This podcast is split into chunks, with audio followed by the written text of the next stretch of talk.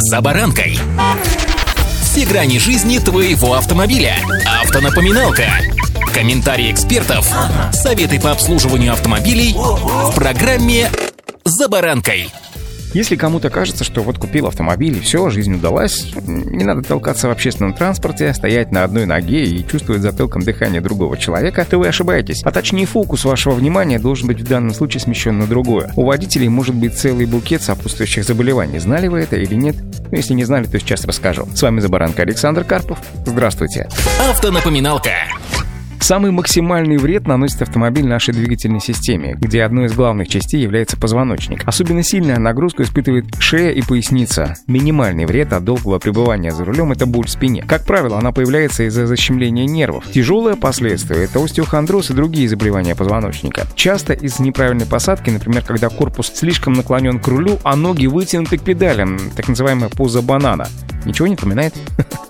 Это же вы. Так вот, в данном случае создается сильное давление на межпозвоночные диски, которое усиливает дорожная тряска. Это ослабляет позвоночник и делает его менее устойчивым к травмам. В данной ситуации для снижения нагрузки на позвоночный столб врачи рекомендуют выбрать ортопедические кресла с поддержкой поясницы и соблюдать правильную посадку в водительском кресле. Следует опираться всей спиной о сиденье. Таким образом, давление на позвоночный столб распределяется равномерно. Также важное положение подголовника. Он должен находиться на уровне шеи. Помимо этого, каждые 2-3 часа рекомендуется останавливаться, выходить из машины и делать легкую разминку. Наклоны вперед, в бок, вращение тазом, приседания, ну, совершенно элементарные упражнения. Или попросту немного прогуляться. Врачи настоятельно не рекомендуют проводить больше 10 часов за баранкой. При этом после каждых двух часов непрерывной езды нужно делать отдых 30 минут.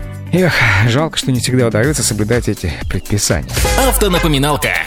Если же немного пораскинуть мозгами, то ты понимаешь, что не только позвоночник расплачивается за желание обладать персональным автомобилем. Для водителя опасен еще и варикоз. Это заболевание, при котором нарушается венозный кровоток и работа венозных клапанов. Факторы риска, как обычно, здесь сопутствуют еще курение или лишний вес, что, сами понимаете, у водителей очень часто встречается. Водители могут страдать еще и геморроем, это тоже варикоз вен прямой кишки. Если вы чувствуете сильную усталость в ногах или они затекают, то помогут массе венотоники, а во время разминки рекомендуется придется вообще уделить внимание стопам и голеням. В более серьезных случаях необходимо обратиться к врачу и сделать УЗИ вен. Нарушение работы сосудов из-за долгой статичной позы еще вызывает застой крови в малом тазу, а это фактор риска такого заболевания, как простатит. Профилактика простатита заключается в том, чтобы избегать застоя крови в малом тазу. Для этого нужно больше двигаться и регулярно заниматься то, чем занимаются взрослые люди за закрытыми дверями. И вот еще, мы уже привыкли к благам человечества, и машина здесь не исключение. Если задать вопрос, на какие критерии вы опираетесь определяетесь при выборе того или иного автомобиля, то наверняка услышите, одна из позиций будет кондиционер. Одно и понятно, желание в жаркий, например, летний день создать комфортную атмосферу звучит вполне логично. Однако именно этот автомобильный девайс влияет на нашу дыхательную систему. Для водителей еще неизбежна и гиподинамия, которая вредна не только для вен, но и для артерий. Это фактор вообще повышенного давления, то есть гипертонии. Его последствия многообразные и вообще печальные. Гипертоническая болезнь, ишемическая болезнь, инфаркт миокарда и так далее. Перерывы во время долгой дороги, правильное сбалансированное питание, это прекрасная профилактика и сердечно-сосудистых заболеваний тоже, но чтобы защитить сердце, надо уметь избегать еще и стресса. Не хочу вас пугать больше, однако это лишь десятая часть того, на что влияет персональный автомобиль. Друзья, заботьтесь о своем здоровье, а не только об автомобиле. Впрочем, об автомобиле тоже заботьтесь.